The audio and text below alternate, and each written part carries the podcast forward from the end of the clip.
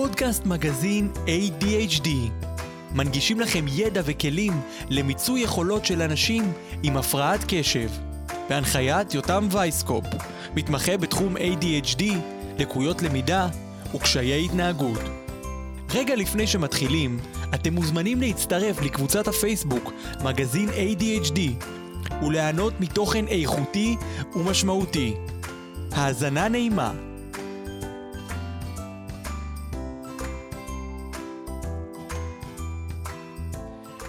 שלום לכם וברוכים הבאים לפרק 25 של פודקאסט מגזין ADHD שמתקיים במסגרת המיזם הקהילתי מאירים את הדרך לאנשים עם הפרעת קשב והתנהגויות סיכון. אתם מוזמנים להאזין לכל הפרקים הקודמים המשמעותיים שלנו בערוצי הפודקאסטים השונים ובעמוד הפייסבוק מגזין ADHD. היום חברים יש לנו פרק מיוחד מאוד, פרק קצת כואב, לא פשוט, פרק שיגרום לנו להרבה מחשבה. היום יש לי את הכבוד לארח את דוקטור קטרין בן ראש מחלקת חינוך, טיפול ושיקום בשירות בתי הסוהר. שלום לך קטרין. ואת סגד ענת מאיר אבוחצירא, ראש ענף השכלת אסירים בשב"ס. שלום.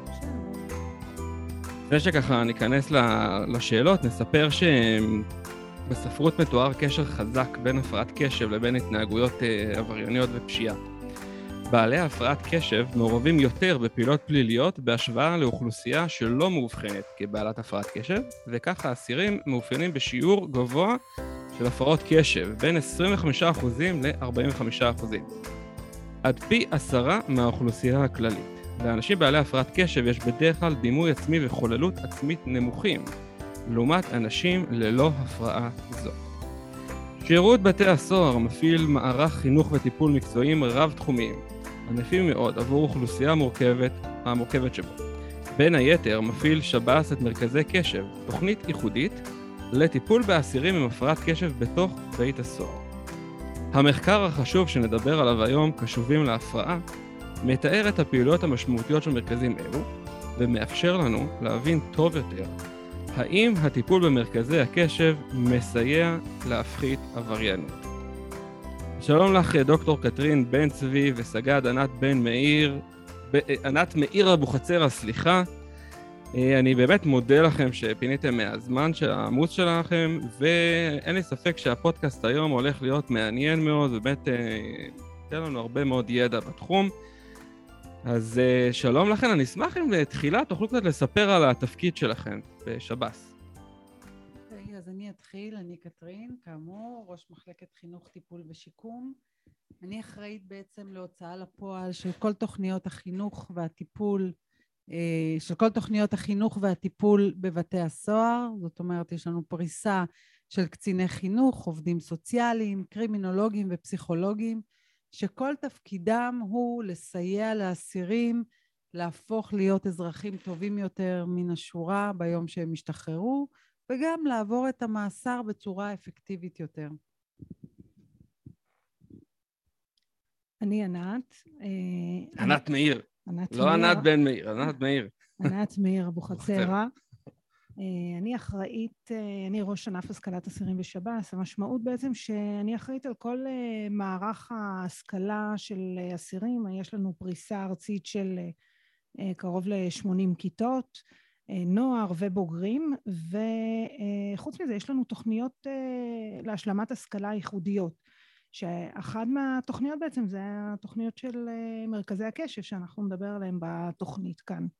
אה, והמטרה של כל הדבר הזה כמו שקטרין אמרה, להוציא אה, אסירים עם יותר ידע, יכולות, כדי שיוכלו להשתלב חזרה בקהילה בצורה יותר טובה.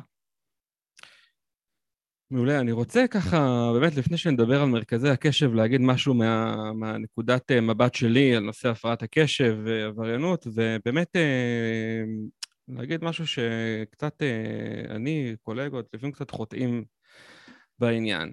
לא כל ילד או נער עם הפרעת קשב יהיה עבריין. חד משמעי לא. וגם אם אנחנו לא נטפל לפי מה שאנחנו מדברים, הספר וזה, לא, זה, זה לא אומר, יש כל מיני גורמים אה, נוספים שיכולים אה, אה, באמת להתערב. מה שחשוב להגיד, שאת הפודקאסט שלנו אנחנו מקדישים לא לדיון אם יש קשר, אין קשר, מה... לא זה, זה יש לנו בפרקים הקודמים, אנחנו היום מדברים באופן ממוקד וייעודי לנושא של מרכזי הקשב שעובדים בשב"ס, בעיקר סביב המחקר החשוב ש... שהוצאתם. בדיוק, אני אפילו רוצה לחזק את מה שאמרת. אם נלך לגישה המחמירה שכמעט עשרה אחוז מילדי ישראל בעלי הפרעת קשב, אני יודעת שיש uh, טווח שונה בין חמישה אחוז לעשרה אחוז, אבל בואו נלך לפי הגישה המחמירה. בוודאי שלא עשרה אחוז מאזרחי ישראל הם uh, תחת סורג ובריח ולא עבריינים, אז בוודאי שאתה צודק, ושיעור הרבה הרבה הרבה יותר קטן מזה הם אסירים, אבל בהחלט נמצא במחקרים שהפרעת קשב היא גורם סיכון לעבריינות, יחד עם עוד משתנים רבים, בסדר? אבל בהחלט זה גורם סיכון, ואנחנו רואים ששיעור האסירים אה, בעלי הפרעת קשב גבוהים הרבה יותר משיעור אסירים שאינם בעלי הפרעת קשב. כן. אז אה, אין ספק שזה גורם שמגדיל את הסיכון. בואו בוא ככה נתמקד בנושא של מרכזי הקשב. נספר שממש לאחרונה פורסם מחקר חשוב מאוד שבאמת זכה לשם אה, קשובים להפרעה. השפעתם של מרכזי הקשב בבתי הכלא על דימוי וחוללות עצמית של אסירים.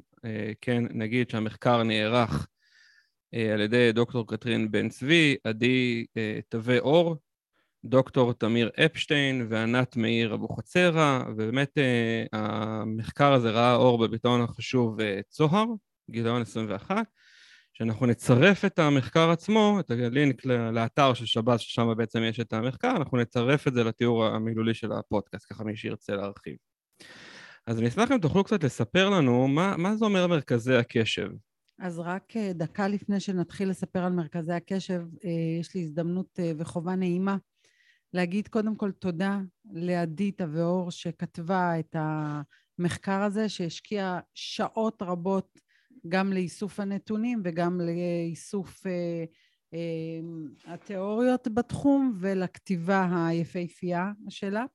וגם תודה לפרופסור אפשטיין, שהוא הפסיכיאטר שליווה אותנו ואבחן את האסירים אה, בהפרעת הקשב, אז תודה רבה לו, וגם לענת שיושבת לצידי, שהיא הייתה אה, מי שנתנה את התחום, ה... את התוכן החינוכי שליווה את מרכזי הקשב, ואני אתן לה עכשיו לספר על מה בעצם עושים במרכזי הקשב. טוב, אז uh, בעצם מרכזי הקשב, uh, כשאנחנו מדמיינים מרכז קשב, אני אתחיל מאיך שזה נראה. Uh, מרכז הקשב, כשאתה נכנס, כשאתה נכנס לתוכו, הוא בעצם מדמה סלון של בית. מדובר באיזשהו חלל רחב, רגוע, שקט בצבעים, עם תמונות, כורסאות, uh, ספות, uh, פופים, שטיח, בצד אה, יש אה, פינת אוכל ומטבחון. הרעיון הוא בעצם שכל מי שנכנס אה, למקום הזה יוכל רגע להירגע, להרגיש בבית ולהתחיל לראות איך, איך הוא מתפקד במרחב, לא לפי חוקים, למשל אנחנו יודעים שתלמיד צריך לשבת ליד כיסא, אלא לפי איך שנוח אה, והוא מרגיש, וזה בעצם ההתחלה של המרכז. אה, העבודה במרכזי הקשב אה, בנויה ממספר קורסים. שהות של אסיר בוגר במרכז קשב היא באזור החמישה חודשים. אנחנו מדברים על זה שבהתחלה אותו אדם שנכנס מתחיל לקבל קורס שנקרא הבנת התופעה. אה, מדובר בעשרה מפגשים שבעצם בפעם הראשונה בחיים מישהו עוצר ומסביר מה זה הפרעת קשב ואיך היא פוגשת אותך במגוון פעילויות אה, בחיים. איך היא פוגשת אותך בהיפראקטיביות, איך היא פוגשת אותך בהתמודדות עם אימפולסיביות. אה, ולאט לאט אתה מתחיל להבין איך היא משפיעה עליך בחיים בכלל, לא רק בלימודים. כי הפרעת קשב מפריעה לך בכל דבר בעצם בחיים. אה, במקביל לדבר הזה שאתה מתחיל להבין מה זו התופעה הזאת, יש אה, קבוצה, אותה קבוצה נעשית על ידי קצינות חינוך ועובדים סוציאליים, זו קבוצה אחת לשבוע, והמטרה של הקבוצה היא לתרגל את, ה, את הדבר הזה שאתה לומד. מה המשמעות. אם למדנו היום בבוקר על אימפולסיביות, היפראקטיביות או כל נושא אחר, אנחנו מנסים להבין איך זה פוגש אותי היום ביומיום, במפעל, בעבודה, בלימודים, עם החבר, בשביל אה, להבין באמת מה זה אומר ולא איזה מושג אה, כללי. במקביל לדבר הזה, בעצם בשבוע אותו אה, אסיר מקבל ארבעה מפגשים בסך הכל, זה ארבע שעות, זה, זה, זו כל התורה. במקביל יש לנו שיעור של אסטרטגיות למידה עם מורה, אחת לשבוע, שהמטרה שם היא בעצם אה, ההתארגנות, ההבנה שכל מה שקורה לי בחוץ, כל מה שקורה לי בכל, אה, בעבודה או אה, בכל מקום אחר, יקרה לי גם בהתמודדות עם לימודים, אבל כשאני מדברת על אסטרטגיות למידה, אנחנו נותנים את זה גם לאסירים שלא לומדים. כי הכוונה כאן היא בעצם להתמודד עם מטלה של כתיבה, כל האסירים מתבקשים לכתוב משהו. מתוך uh, כמה מקומות. דבר ראשון, לבחור נושא שהם אוהבים, שהם חזקים. אז אנחנו מתחילים כבר להתגלגל לתוך התהליך. ואחר כך להתמודד עם, עם המטלה של הכתיבה. כתיבה היא תמיד דבר מורכב. וסביב הכתיבה עולים הרבה סוגיות. איך אני מתארגן, איך אני מתמודד עם משהו שקשה לי, איך אני ניגש. זאת אומרת, בעצם כל הסוגיות האלה אמורות uh, להיות מדוברות, ולא רק העניין של העבודה או של הלימוד או של הכתיבה. Uh, בנוסף לשלושת השעות האלה שדיברנו עליהן, אנחנו uh, נותנים שעה של חוג. הרבה פעמים זה יהיה ספורט או, או איזושהי פעילות uh, גופנית, אנחנו יכולים לדבר על זה בהמשך ולפרט. אמ, ואחרי שסיימנו את העשרה מפגשים הראשונים של ההבנה מה התופעה, בעצם אותו אסיר מקבל אימון אישי. כשהמטרה של אימון אישי היא אה, להחליט על מה הוא רוצה לעבוד בכאן ועכשיו, לא לכשהוא ישתחרר, לא על העבר, אלא אה, בעצם להגדיר משהו שהוא רוצה להתחיל אה, להתמודד, לטפל בו בכלים אימוניים, ובעשרה מפגשים אה, להצליח לייצר אה, את ההתמודדות, את הסיום, ובהצלחה אנחנו מקווים. מה הפרק זמן הממוצע? אה, סביבות החמישה חודשים. וכמה מרכזי קשב יש היום בארץ? אנחנו עכשיו פתחנו את המרכז החמישי, ועד סוף השנה אנחנו נפתח את המרכז השישי. מדהים.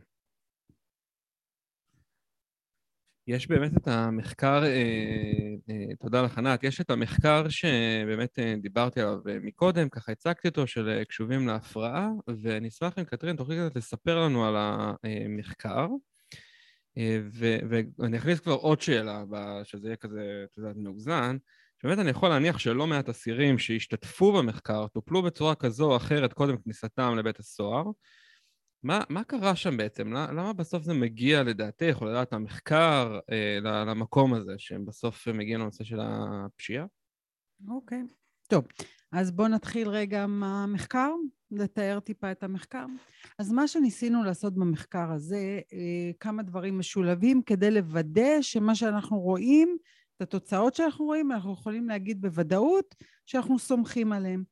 אז ראשית לקחנו את כל האסירים ששולבו במרכזי הקשב, בדקנו אותם בדימוי עצמי לפני ואחרי שהם סיימו, כנ"ל גם במחוללות עצמית, או מה שבשפת העם נקרא מסוגלות עצמית, ותכף נתייחס להבדל בין שני הדברים האלה.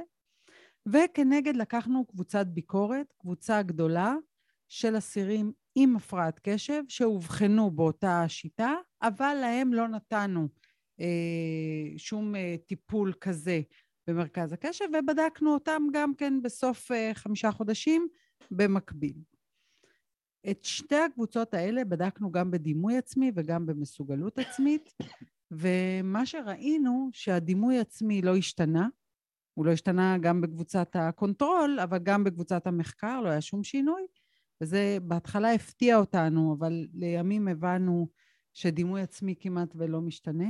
במהלך החיים. אולי כדאי גם לתת איזו הגדרה פשוטה בדיוק, למה אני זה מיד דימוי. אתן מעולה. שתי דוגמאות, ואז תבין מה ההבדל בין דימוי עצמי למסוגלות עצמית, מעולה. כי על פניו זה נראה אותו קונספט, נכון? מה זה, אם אני חושב שאני טוב, אז אני גם יכול לעשות אה, משימה באופן טוב, אבל זה לא בדיוק אותו דבר. אה, ורק אני אשלים את הממצאים, ראינו שהמסוגלות עצמית של אסירים שטופלו במרכזי הקשב עלתה באופן מובהק לאחר סיום הטיפול.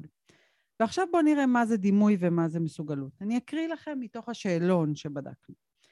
אז דימוי עצמי שואל בעצם, או בודק, כמה אני חושב שאני טוב. לדוגמה, היגד אחד, לפעמים אני חושב שאיני שווה דבר. בעוד שמסוגלות עצמית בודקת משהו אחר. היא בודקת כמה אני מסוגל לבצע משימה. לדוגמה, כאשר אני ניצב מול משימות קשות, אני בטוח שאוכל לבצען. מאוד יכול להיות שאסירים עם הפרעת קשב, בגלל כל מה שהם חוו למה, במהלך החיים והכישלונות שהם צברו במהלך החיים, הם עיצבו דימוי עצמי נמוך. ראינו שהדימוי עצמי שלהם נמוך. אה, אבל האם למרות הדימוי, הם כעבור אה, כמה חודשים יצליחו לבצע מטלה, לדוגמה, יצליחו להשלים שמונה שנות לימוד, עשר שנות לימוד, אולי להירשם להשכלה גבוהה, למרות שהם חושבים שהם פחות טובים. אני אומרת, הם עדיין חושבים שהם פחות טובים, אולי יעבור, יעברו עוד הרבה טיפולים כדי שהדימוי עצמי ישתנה, אבל את המסוגלות שהם יכולים להתחיל משהו ולסיים, כן הצלחנו להטמיע בהם. אה, ותזכיר לי מה הייתה השאלה הבאה? איך את מסבירה את אה. העניין של אה, באמת הם, הם טופלו, מהמם. לא, לא מעט מהם כנראה, כן, אני נכון. מניח שזה משהו שלא בדקתי. אבל טופלו קודם ביצוע או כניסתם לכלא, כל מיני מסגרות, תוכניות כאלה ואחרות, איך, איך, איך, איך בסוף זה הגיע למצב הזה? זו שאלה מצוינת, תודה על ההזדמנות לענות עליה. גם אצלנו סביר שהם טופלו, והם חוזרים אלינו שוב ושוב, כי אנחנו רואים שאסירים עם הפרעת קשב, יש להם סיכוי של פי שניים וחצי יותר לחזור למאסר מאשר אסירים ללא הפרעת קשב. אז העניין הוא האבחון הנכון במאפיינים הקרימינוגנים של האסיר. כלומר, אה, בוא קח לדוגמה אדם שיש לו חום, ואתה נותן לו כדור להורדת החום. אולי החום ירד, אבל כעבור שבוע אולי יצוץ שוב החום. למה? כי ייתכן שיש לו דלקת בגוף שלא טופלה, ואם תטפל בו באנטיביוטיקה, אז סביר שהחום לא יחזור. אותו דבר אצלנו. אם יש משהו שהוא בבסיס העבירה, שהוא הגורם והמחולל של העבירה, ואני לא נותנת לו ביטוי, בוא נאמר שאני מטפלת באלימות שלו, או, ב, או, או בהתמכרות שלו, אבל לא מטפלת, או לא נותנת אה, מענה ופוקוס להפרעת הקשב שלו, אין סיבה שאחרי איקס זמן הוא לא יחזור לבצע את אותה עבירה. אנחנו גם מבינים היום אצלנו, אה, ככל שהדבר תלוי בנו וככל שאורך המאסר מאפשר, שהשלב הראשון במאסר הוא לטפל בהפרעת הקשב, ואחר כך לטפל בצרכים האחרים, אם זה אה, תפיסות עברייניות, אם זה התנהגות אלימה ועוד ועוד. אחת ההמלצות של המחקר. זה אחת יודע. ההמלצות, להתחיל את הטיפול בהפרעת קשב כמה שיותר מוקדם. בדיוק. אתה יכול לתת לי דוגמה אה, לתהליך משמעותי שאסיר, אסירים, לא יודע, יש לכם כמה דוגמאות, אבל לפחות איזו דוגמה אחת שבאמת אה, על תהליך משמעותי כזה, שעברו בתוך מרכזי, בתוך מרכז הקשב. תראה, יש, אה, יש אה, הרבה דוגמאות אה, להצלחה, והשאלה גם הראשונה זה בעצם מה זה הצלחה. האם אסיר שנכנס למרכז קשב ופעם ראשונה הוא מצליח להבין מה יש לו? הוא מצליח להבין שזה שהוא שוכח דברים, הוא מצליח להבין שזה שהוא תמיד מאחר, הוא מצליח להבין ש, שיש לדבר הזה שם, הוא מצליח להבין שזה שהוא מתקשה להתארגן או שהוא אימפולסיבי, אה, הוא מבין מה קורה לו. אני חושבת ש, שזה הדבר הכי חשוב בכל, ה, בכל התהליך ובכל אה, מרכז הקשב.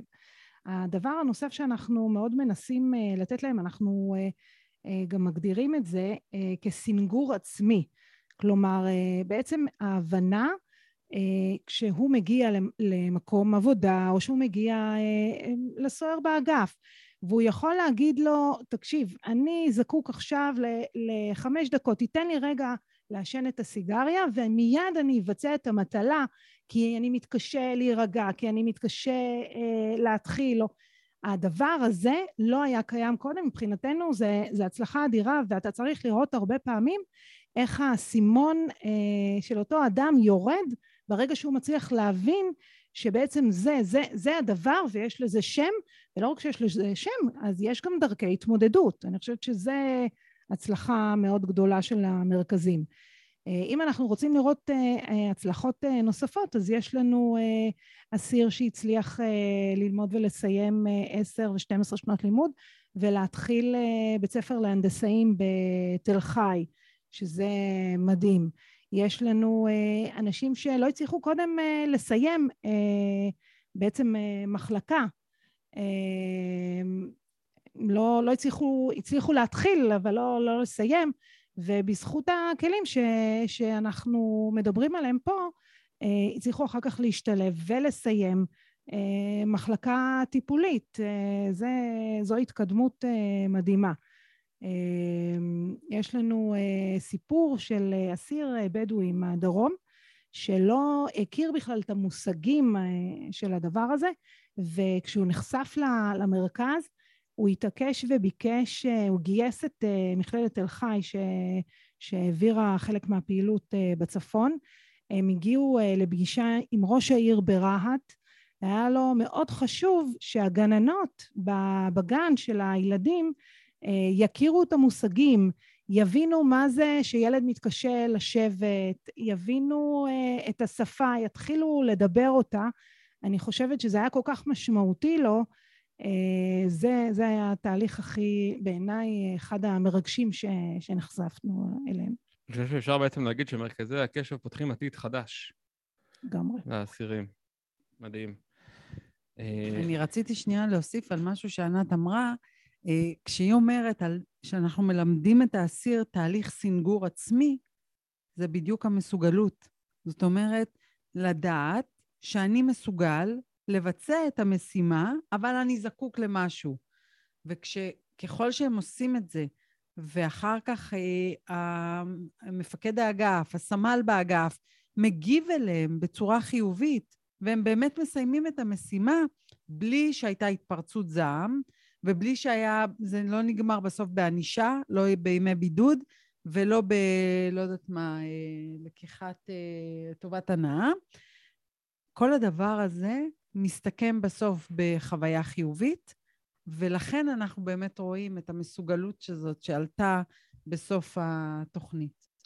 נזכור שהמחוללות העצמית, המסוגלות העצמית, בעצם אותו מושג שבנדורה אה, הביא, אמת. אה, נזכור שבסוף אה, מסוגלות אה, לא, לא עולה בעזרת זה שנבוא ונגיד, יותם, כל הכבוד לך, אתה מסוגל, לא.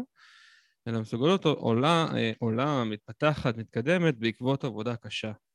בעקבות מה שנקרא המצב שאני מזיע בשביל להשיג את מה שאני רוצה. ופה באמת נשמע שהם עוברים תהליך שהוא מאוד מאוד משמעותי. אמנם הוא ממוקד להפרעת הקשב, שגם חשוב להגיד, תתקנו אותי אם אני טועה, זה לא שהוא רק מקבל את מרכז הקשב, הוא בנוסף למרכז הקשב גם מקבל את כל המעטפת הרחבה, החינוכית והטיפולית אה, של שב"ס, ואז בעצם יש לו פה תמיכה מכל הכיוונים, שזו בעצם המסוגלות שעולה, זה בעצם החיזוק. Mm-hmm. אבל, אבל ככה עולה לי איזה, עולה משהו, כשאת מדברת על הדימוי, אז שבעצם אפשר להגיד שהמסוגלות עולה, אבל אני, אני מקווה שאני לא טועה במה שאני אומר, המסוגלות עולה, אבל יש סוג של צלקת כזאת מבפנים, אה, שאני, אני, העבר שלי עדיין נמצא, זאת אומרת, הכישלון הזה עדיין נמצא. זה בדיוק הדימוי העצמי. אה, זו בעצם לא הסיבה... לא טעיתי? לא, לא טעית בכלל. יש, סמן לך וי. אמ, אבל זה בדיוק העניין. מהספרות אנחנו למדים שדימוי עצמי משתנה בשתיים או שלוש תחנות בחיים. זאת אומרת, בגיל ההתבגרות, אחרי שאתה מתעצב בשנים שהובילו אותך לגיל ההתבגרות, והתחנה הבאה היא בדרך כלל בגיל 60. אם אני זוכרת נכון, לא קראתי מזמן את הסקירת ספרות, אז אם uh, מישהו רוצה להיות מדויק, שיקרא את המאמר, ושם אנחנו מפרטים את זה. Uh, אבל זה בדיוק זה. זאת אומרת, אנחנו לא בקלות משנים את מה שאנחנו חושבים על החיים שלנו, ואתה עדיין יכול למצוא אנשים שממנכלים uh, חברות, שהם מרגישים שהם פחות טובים מאחרים. אבל בגלל שהם מאמינים במסוגלות שלהם, הם יעבדו פשוט יותר קשה מאחרים. וזו החוויה שאנחנו מעבירים לאסירים. אני לא נכנסת למבנה הפסיכולוגי של הדימוי עצמי, כי זה כבר בתחום הטיפול, ה... הייתי אומרת שהעבודה סוציאלית ופסיכולוגים, והתוכנית הזאת היא תוכנית חינוכית, ולכן אנחנו מפרידים בה, ו- ולא פלא שהממצאים הראו שאנחנו לא... אין לנו שינוי בדימוי עצמי, אלא רק משהו, במסוגלות. אני אגיד משהו, זה אני אומר, זה לא אתם כן. בבקשה. אני, זה אני אומר, זה לא אתם, זה אני. כן, על אחריותו, אה, כן? על אחריותי בלבד, אם יש טענות, נא לבוא אליי. אה, תראו, כשנגיד אה, כואב לי הגב, אז אני אלך לאורתופד. וכשכואבת לי השן, אני אלך לרופא שיניים. וכשאני מחזיק את העיפרון עקום, אני אלך לריפוי בעיסוק, ואם אני מגמגם, אני אלך לקלינאי תקשורת, ואם יש לי הפרעת קשב, למי אני הולך? או, שאלה טובה. ובאמת עכשיו יבואו הזרם, במרכאות הזה יגיד אני, אלה יגידו אני, אלה יגידו אני, אלה, כל אחד, זה איכשהו קשור לכולם. אני חושב שלאורך השנים שאני התעסקתי בתחום הזה, אני חושב שהעולם של הפרעת הקשב כהפרעת הקשב, כהפרעה ביצועית ולא כהפרעה רגשית, נע בין הרצף של המרפאות בעיסוק לאנשי החינוך המיוחד והיועצות החינוכיות. אני חושב שזה בסוף שייך לעולם החינוכי, ההתערבות איתם, לצד העולם הטיפולי. וזה בדיוק מה שאתם עושות כאן, שזה בדיוק הנושא הזה של מה שאנחנו קוראים בעולם ה-CBT, ההסבר הפסיכו-חינוכי. והמיומנויות האלה של שינוי התפיסה, אוקיי? או העניין של בסדר, אני יכול להגיד לך מה, מה לעשות ומה המיומנות, אבל בוא קודם כל נעבוד על התפיסה שלך, זה בעצם העניין האימוני שאתה עושה. ובוא אני לא אגיד לך מה לעשות. אני אעשה את זה ביחד איתך. אגב, כלל מספר 9517 בעולם ה-ADHD אומר, תבוא לבן אדם עם הפרעת קשב, תגיד לו מה לעשות, הוא לא יעשה את זה. גם אם בפנים הוא יודע שצריך לעשות את זה, הוא לא יעשה את זה. כי הוא לא היה שותף, אוקיי? אה, וכלל מספר, רגע, אני חושב, 3017 בעולם ה-ADHD, מדבר על הנושא שבאמת החבר'ה האלה יודעים היטב מה צריך לעשות, הם לא יודעים איך צריך לעשות. באמת יש פה תהליך תחום בזמן, הרבה פעמים הטיפולים, זה טיפול, אה, יש לו התחלה, אין לו כן. סוף, אוקיי? אה, יש לנו פה משהו שאפשר למדוד, יש פה משהו שהוא גם מאוד מכוון.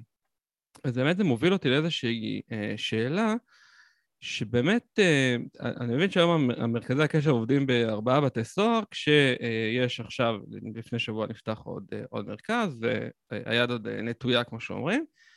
היא לא יהיה נכון להרחיב את הפעילות לכלל בתי הסוהר? Um, אתה יודע, זו השאלה שהכי קל לי לענות עליה מכל השאלות ששאלת עד עכשיו, ומבחינתי זה צריך להיות תו תקן. כשאני אומרת תו תקן, זה דבר שבו אני מאמינה בו, ולא רק אני, גם ענת שותפה שלי uh, מאמינה בזה, uh, שכל בית סוהר צריך את מרכז הקשב שלו לגמרי. אה, הלוואי והיה בבתי ספר, ולא היו מחכים עד שהם יגיעו לבית הסוהר, אלא מטפלים בזה בבתי הספר, אבל בוודאי שהתשובה היא כן. אמ, תראו, יש פה בעצם מולי יושבת אה, חוקרת בכירה, ואשת חינוך אה, ותיקה ובכירה וטובה, שבאמת עוסקת עם אותם, אתן עוסקות עם אותם האנשים ש... אה, עוד פעם, ציטוט שלי, עכשיו יש טענות לבוא אליי. אה, עם באמת אוכלוסייה שהחברה הייתה מעדיפה לשכוח מהם, והחברה לא מבינה שברובם יחזרו בסוף לחברה. מתוך מה שאתן רואות, בסדר? ממוקד לנושא של עוברי חוק, נקרא לזה, בסדר? או אסירים, הטיפול בהפרעת הקשב, לפי מה שאתן אה, מתארות עם נושא מרכזי הקשב, בעצם הוא נע בין עולמות האימון לטיפול ה-CBT, CBT, טיפול קוגניטיבי התנהגותי. האם לדעתכם הדרך הזאת של הטיפול CBT, ההתערבות CBT, יכולה לשקם עוברי חוק עם הפרעת קשב? אז אני יכולה לדבר רק על אסירים ולא על עוברי חוק, אבל אני מאמינה שהתשובה היא נכונה גם עליהם. אז uh, הספרות מראה שמחוללות עצמית גבוהה או מסוגלות עצמית גבוהה מסייעת לחידלון מפשיעה. זאת אומרת שאם יש לנו שני אלמנטים שאנחנו יכולים uh, לחבר ביניהם והספרות מחברת ביניהם, אז לא פלא שאנחנו, יכול, שאנחנו מצאנו את הדרך לחבר את זה עם הפרעת קשב. אז רגע, אני אחבר כי נראה לי שעשיתי, קצת אה, הפחדתי את השומעים. אז הפרעת קשב, אה, על פי הספרות, מחוברת עם מסוגלות עצמית נמוכה. למה? למה? נורא פשוט. אה, אנשים במהלך החיים חוו כישלונות, ולכן הם חווים את עצמם כבעלי מסוגלות עצמית נמוכה. מסוגלות עצמית נמוכה אה, מחוברת לעבריינות חוזרת. גם הפרעת קשב וגם מסוגלות עצמית נמוכה. אז בעצם מה אנחנו נדרשים לעשות? את הפרעת הקשב לא נוכל להעלים. נדרש לנו רק אה, ל- ללמד אותם, לתווך אותה, לעבוד איתה, לזהות אותה, ולהגביר את המסוגלות העצמית שלהם. מסוגלות עצמית כמובן, ככל שהם יאמינו בעצמם שהם מסוגלים לבצע משהו טוב כמו האחר, הם ייטו, אה, אה, לבצ... לא יודעת, ללמוד, לעבוד בדברים אה, נורמטיביים, וכך יחדלו מפשיעה. במובן הזה אני לא חושבת שאסירים שונים מעוברי חוק אחרים שלא נכנסו למאסר. אתה ודאי מדבר על אנשים בחלופות אה, מאסר, או חלופות מעצר, גם. או בכלל לא נשפטו אולי, אוקיי? רק אה, ביצעו עבירה, אבל לא, לא נשפטו. לכן אני לא חושבת שהסכמות האלה כל כך שונות בין זה שהוא נשפט והגיע למאסר לבין מישהו אחר. אני נוטה להאמין שהטיפול הזה יכול לסייע גם לעוברי חוק אחרים. את רוצה אה, להוסיף לנו משהו, ענת? אני רוצה, אה, אני רוצה אה, להוסיף, אתה שאלת קודם לגבי המרכזים בשאר בתי הסוהר. חשוב לי להגיד שבעצם הכניסה של המרכזים בבתי סוהר הקיימים מייצרת uh, לאט לאט, uh, וזה הרצון שלנו, בתי סוהר uh, קשובים. Uh, זו בעצם הכוונה, לייצר uh, בתי סוהר שקשובים לצרכים של האסיר ולהתמודדויות שלהם, כדי שנוכל לתת להם uh, מענים uh, רחבים יותר. אז uh, זו תוספת ככה לרצון uh, להרחיב את זה לעוד מקומות. רגע, ענת נגעה בנקודה סופר חשובה שלא נגענו בה, וכשאנחנו פותחים מרכז קשב בבית סוהר, אנחנו מעבירים אה, השתלמות את כל הסגל באותה יחידה, כדי שכל הסגל יבין מה זו הפרעת קשב, ויבין אם אסיר מתנהג בצורה שהיא לכאורה לא על פי הכללים והחוקים שלנו, של שב"ס, האם אפשר רגע להתגמש איתו? האם אפשר להבין אותו? האם אפשר לגשת אליו בצורה אחרת כדי למנוע אה, דינים משמעתיים וקנסות ו- ועוד ועוד ועוד. ואז אנחנו מרגישים את זה, אה, אני הייתי שמחה לבדוק, לא בדקתי, התכוונו, לבדוק האם בכלל עצם כניסת מרכז הקשב לבית סוהר מקטין את אירועי האלימות בכל הבית סוהר. בלי קשר לטיפול הספציפי באותם 15 אסירים שנמצאים במרכז הקשב. אז לא בדקתי את זה, אבל אני נוטה להאמין אה, שיש ירידה בשיעור ההתנהגויות הלא קונפורמיסטיות, אה, הייתי אומרת, וההתנהגויות הפליליות, כי אנחנו עובדים עם כל, עם כל המרחב, עם המרחב הטיפולי הצמוד, עם המרחב של האגף ועם כל אה, הנהלת בתי הסוהר. ולכן את צודקת שהכניסה של אה, מרכז קשב חדש ביחידה משפיע על כל היחידה.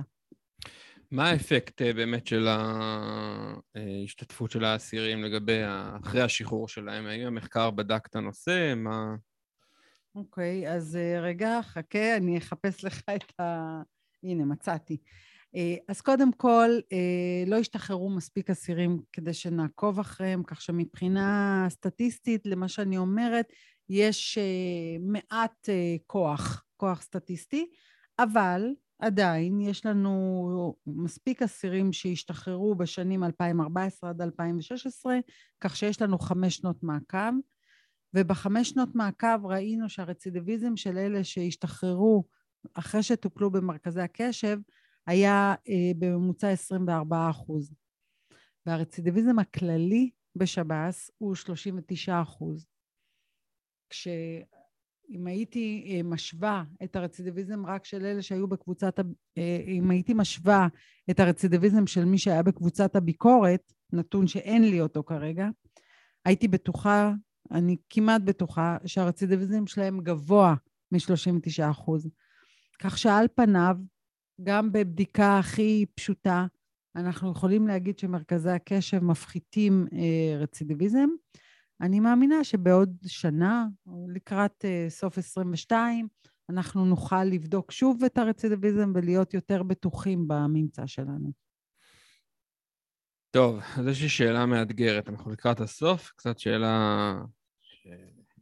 מה עמדתכם לגבי טיפול תרופתי, ריטלין ודומים לו בשירות בתי הסוהר? אוקיי, אני אענה, אחר כך ענת, אם תרצי, תוסיפי.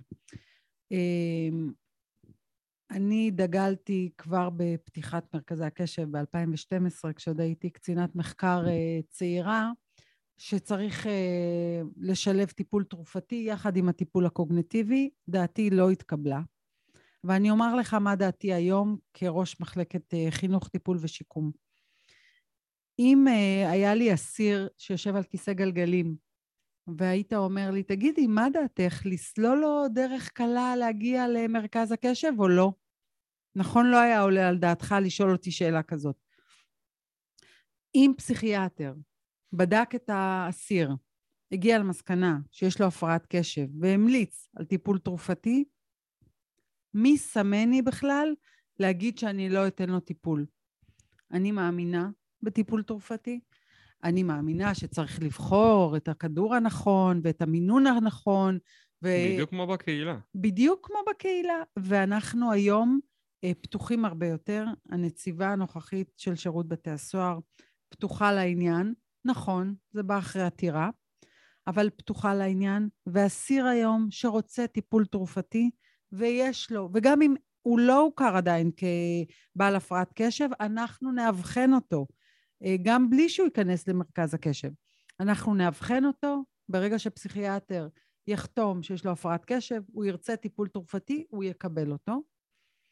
אני כן מודה שזה הולך לאתגר אותנו, כי אם חלק מהאנשים במרכז הקשב יקבלו טיפול תרופתי וחלק לא, ונספר על הכרת התופעה או ניתן אימון אישי, זה יהיה קצת, קצת מורכב. איך... לאלה שעם ואלה שבלי. בדיוק. יהיה הרבה יותר פשוט לאלה שאם לשתף פעולה או לעבור בהצלחה את התוכנית הזאת. אז אנחנו צריכים לחשוב על זה, אבל uh, ככלל התשובה שלי היא בוודאי חיובית. אם יש טיפול שיכול לסייע להם, אני לא רואה למה למנוע את זה מהם. ענת, את רוצה להוסיף משהו בעניין? אה, הדבר היחיד אה, זה שצריך לזכור רק שאנחנו בעד טיפול תרופתי, אבל הוא לא פותר את הבעיה.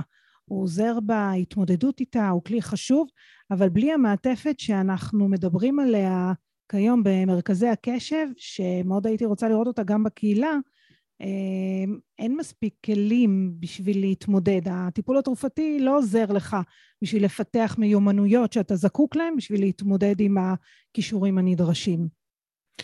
כן, בדיוק דיברנו מקודם, כשהתכוננו לפרק הזה, שבאמת אה, צריך להבין שהטיפול התרופתי הרבה פעמים הוא חשוב טיפול בהפרעת הקשב, אם כמובן הוא מתאים, אם ההערכה הייתה נכונה, אם, אם, באמת הבדיקות היו נכונות, צריך לזכור שבסך הכל טיפול תרופתי, הטיפול התרופתי להפרעת קשב הוא לא טיפול תרופתי מציל חיים, אה, הוא מקל, אבל הוא בסך הכל משהו כמו חמישה אחוזים מהתהליך הכולל, באמת זה שיש טיפול תרופתי, וצריך גם לתת את כל המיומנויות הביצועיות לבן אדם, ונשמע שבעצם זה השילוב היפה שקורה כאן, כי זה לא רק, אוקיי, קח את הריטלין ונגמור עניין, אני מאמין שיהיה נוהל מאוד מסודר בנושא הזה, ותהליך אה, מאוד מדוד, ו...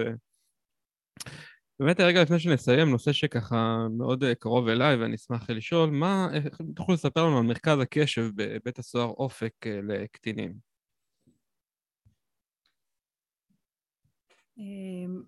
אמ, האמת היא שמרכז הקשב באופק אה, דומה למרכזים של הבוגרים, הוא נראה אותו דבר, הוא נראה גם כן כמו סלון של בית, צמודה לו גינה קטנטנה. שיש שם אה, פופים, אה, ספסלים שאפשר אה, לשבת. אני מתחילה ככה בתיאור החיצוני, כי נראה לי שהמאזינים, דבר ראשון, פועל הדמיון, איך זה נראה, מה זה נראה. ההבדל בין המרכזים של הבוגרים לנוער הוא בעצם בשירות של, ה, של הנערים, זה הפועל יוצא של התוכנית. התוכנית אה, באופק נותנת אה, את אותם דברים שפירטתי ואני לא, לא אחזור עליהם, אבל אה, משך התוכנית הוא קצר יותר. מהמקום שהנערים שנמצאים בדרך כלל באופק נמצאים זמן קצר.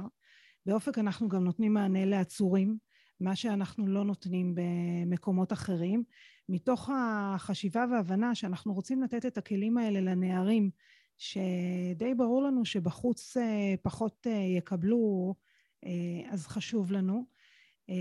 המשמעות היא אבל, נערים קולטים מאוד מהר. כל ההליך התפיסתי אצלם הוא מאוד מאוד מהיר. אבל עדיין יש משהו מורכב ביכולת שלהם להפנים, לקבל, להיכנס לתהליך, במיוחד נערים עצורים שעסוקים בניהול משפט, כן אשם, לא אשם, אמ, אז אנחנו אה, רואים את כל ההשלכות האלה, ב... אנחנו רואים את ההשלכות האלה בתהליך אה, קצר. אם היית שואל אותי, לנערים הייתי רוצה לתת אה, תהליך ארוך, מלווה, עוטף, עם אימוני, עם, עם בכל ה... גם בהקניית מיומנויות, בכל אחת מהחלקים של התוכנית. יש משהו נוסף שתרצו להוסיף לנו? אני אספר שאנחנו בעצם בתפר של אה, לדעת איך לטפל אה, בהפרעות קשב. אנחנו עוד לא מרגישים שאנחנו מומחים לעניין. אנחנו בדיוק מסיימים התקשרות. ההתקשרות האחרונה שלנו עם הספק זו בעצם הגלגול השני של הטיפול בהפרעות הקשב. התחלנו עם תל חי, ואחר כך עברנו אה, למהות, ועכשיו אנחנו ממש בימים אלה בוחרים ספק אה, חדש, אה, אז אנחנו עוד נצטרך לשבת ולבחון ולראות האם נכון לשנות חלק מהתוכניות שלנו, חלק מהשיטות שלנו, כדי לשפר יותר ויותר את, ה... את ההתערבות שלנו. עד כאן. מעולה, אז uh, תודה, תודה לך, דוקטור קטרין בן צבי, ראש מחלקת חינוך, טיפול ושיקום בשירות בתי הסוהר, וסגד ענת מאיר אבוחצירא, ראש ענף השכלה אסירים בשירות בתי הסוהר. תודה לך, יותם, שבאת ודיברת איתנו על הדבר שהכי מעסיק אותנו. אני, אני רוצה להגיד שבאמת במקום מסוים אני שמח לשמוע שהאסירים מקבלים טיפול להפרעת הקשב במסגרת תקופת המאסר שלהם. ויתרה מכך שהדבר באמת משפיע לטובה על עתידם. רגע לפני שאנחנו מסיימים, אני ארצה להציע לכולנו כחברה להבין. תחילה, בואו לא נקרא להם אסירים, נקרא להם אנשים. גם להם יש נפש, גם אם טעו. יהיה נכון שכולנו כחברה נזכור שהאנשים האלה ברובם המוחלט חוזרים לחברה הנורמטיבית בחוץ, ולצערי, אפקט הדלת המסתובבת נכון מאוד בקרב אנשים אלו. הלוואי שנגיע ליום שבו החברה כולה תבין את חשיבות הטיפול המקדים האמיתי שיכול למנוע את כניסתם של אנשים אלו לבתי הסוהר ואת חשיבות המשך הטיפול האמיתי והאפקטיבי עבורם גם בשעת יציאתם מבית הסוהר. אם אנחנו כחברה לא נבין את זה, החברה תשלם מחיר יקר מאוד. אז תודה לכם, ותודה לכל המאזינים שהקשיבו. תודה לכל אנשי שירות בתי הסוהר שעובדים יום ולילה למען אותם האנשים שלעיתים החברה הייתה מעדיפה לשכוח אותם. אם הפרק הזה היה משמעותי לכם, אני אשמח שתשתפו אותו, ובכך נוכל להרחיב את מעגלי ההשפעה שלנו בעולם הפרעת הקשב. אז תודה לכם, וניפגש בפרק הבא של פודקאסט מגזין ADHD.